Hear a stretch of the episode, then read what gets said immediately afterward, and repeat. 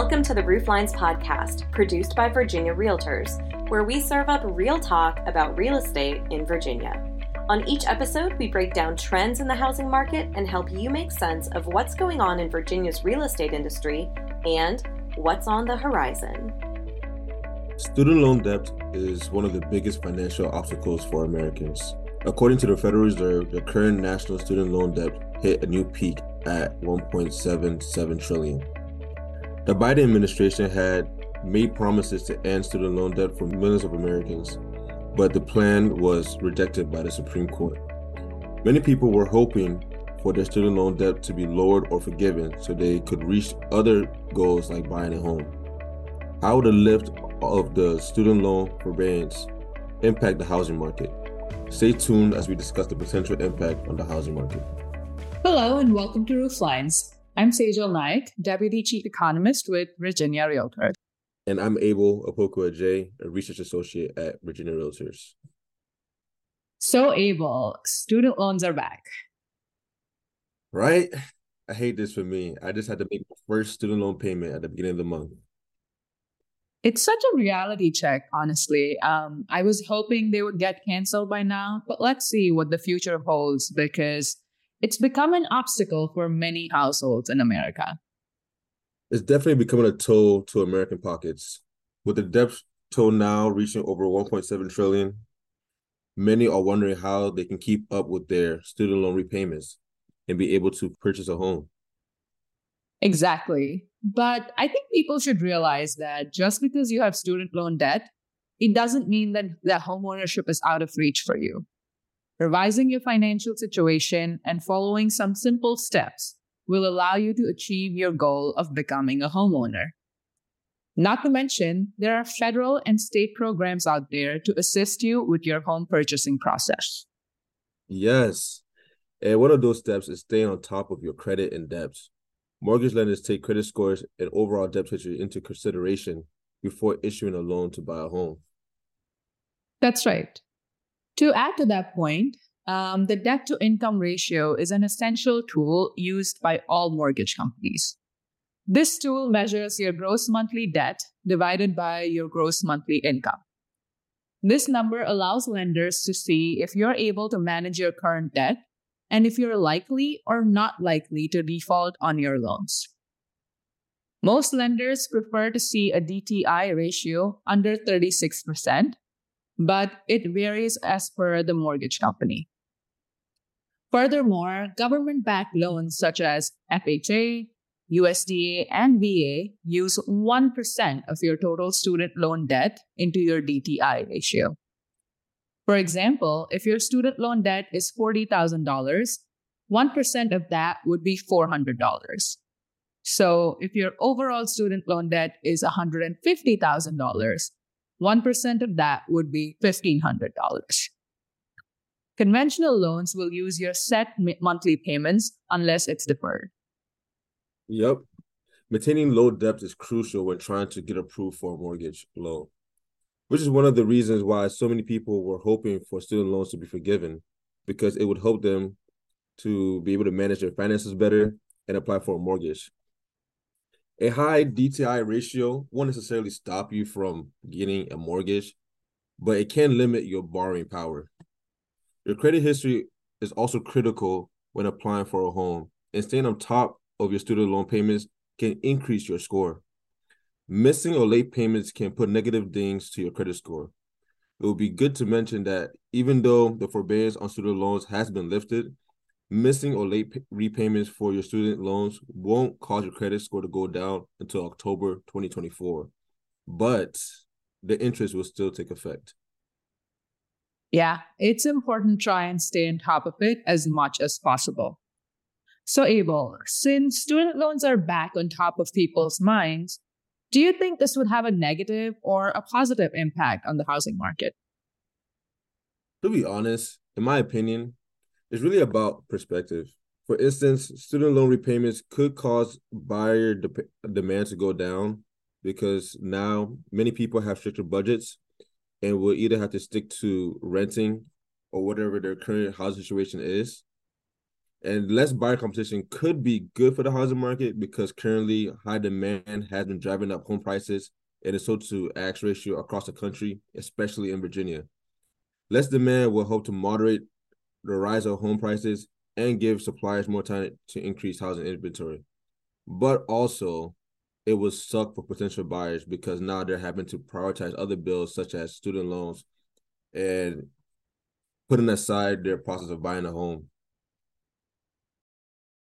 In fact, in a recent survey from the US News, 43% of student loan borrowers stated that they would have to put a hold on their purchasing process because of their current income would not allow them to afford to pay their bills, pay their student loan debt, and purchase a home.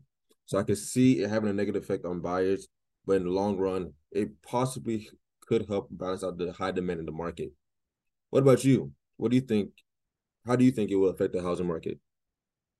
Yeah, um, so I can see the potential downside effects in the short term as well.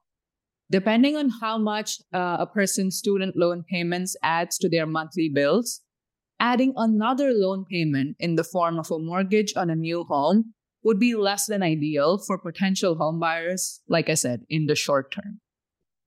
Current homeowners who have been budgeting each month without having to worry about student loan payments will have to rethink their spending allocations to avoid defaulting on any loan obligations. And in terms of homeowner demographic, which has favored towards first time homebuyers in the past couple years, I can see that trend reversing.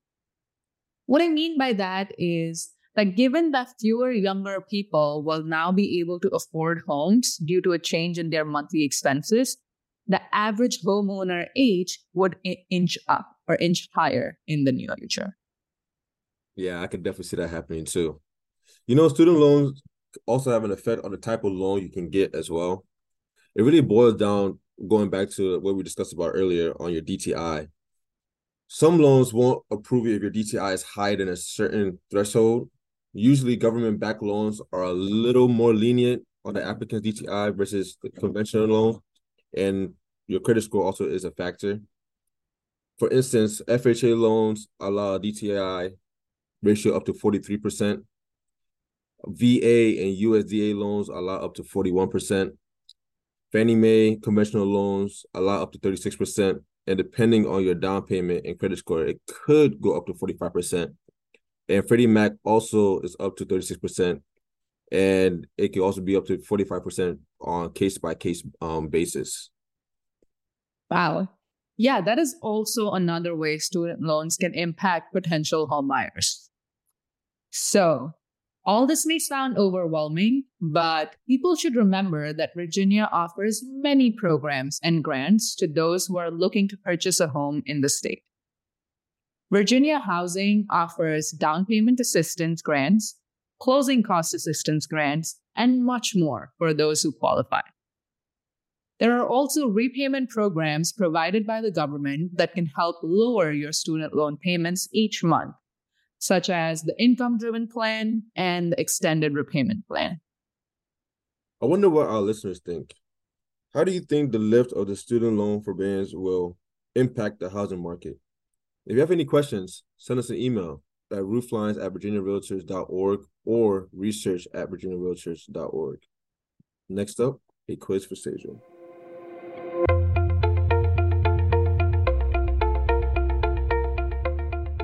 All right, we're going to quiz Sage on a couple of things we discussed about on today's episode. I have a feeling you're gonna get everything right. Are you ready? I don't know about that, but let's see it. Awesome. First question Where do you think Virginia ranks for the average federal student loan debts across the country? Hmm. I think I remember reading about this somewhere in your recent article. I'm going to say Virginia ranks fourth. Wow, great guess. Yep. According to the U.S. Department of Education, so far in 2023, the average student loan debt in Virginia is $39,330.39. Washington, D.C. has the highest, Maryland second, and Georgia third. Okay, next question. Which loan typically allows the highest DTI ratio for applicants? So I'm going to say conventional loans. And this is only because usually they accept a high DTI ratio if you have at least 10 to 15% of a down payment and a good credit score. Took the words right out of my mouth. You're right. Conventional loans can take up to 45% um, DTI ratio, but you will need to have a large down payment ready and have a good credit history and um, credit score of at least 680 to 700. FHA loans allow up to 43%, and VA and USDA loans allow up to 41%. Last question How many days does a person have to avoid delinquency on their student loans? I would say that's 90 days. See, I told you I had a feeling you would get everything right. Great job. If you're delinquent on your student loan payments for 90 days or more, your loan servicer could report you to the um, delinquency to the three major credit bureaus.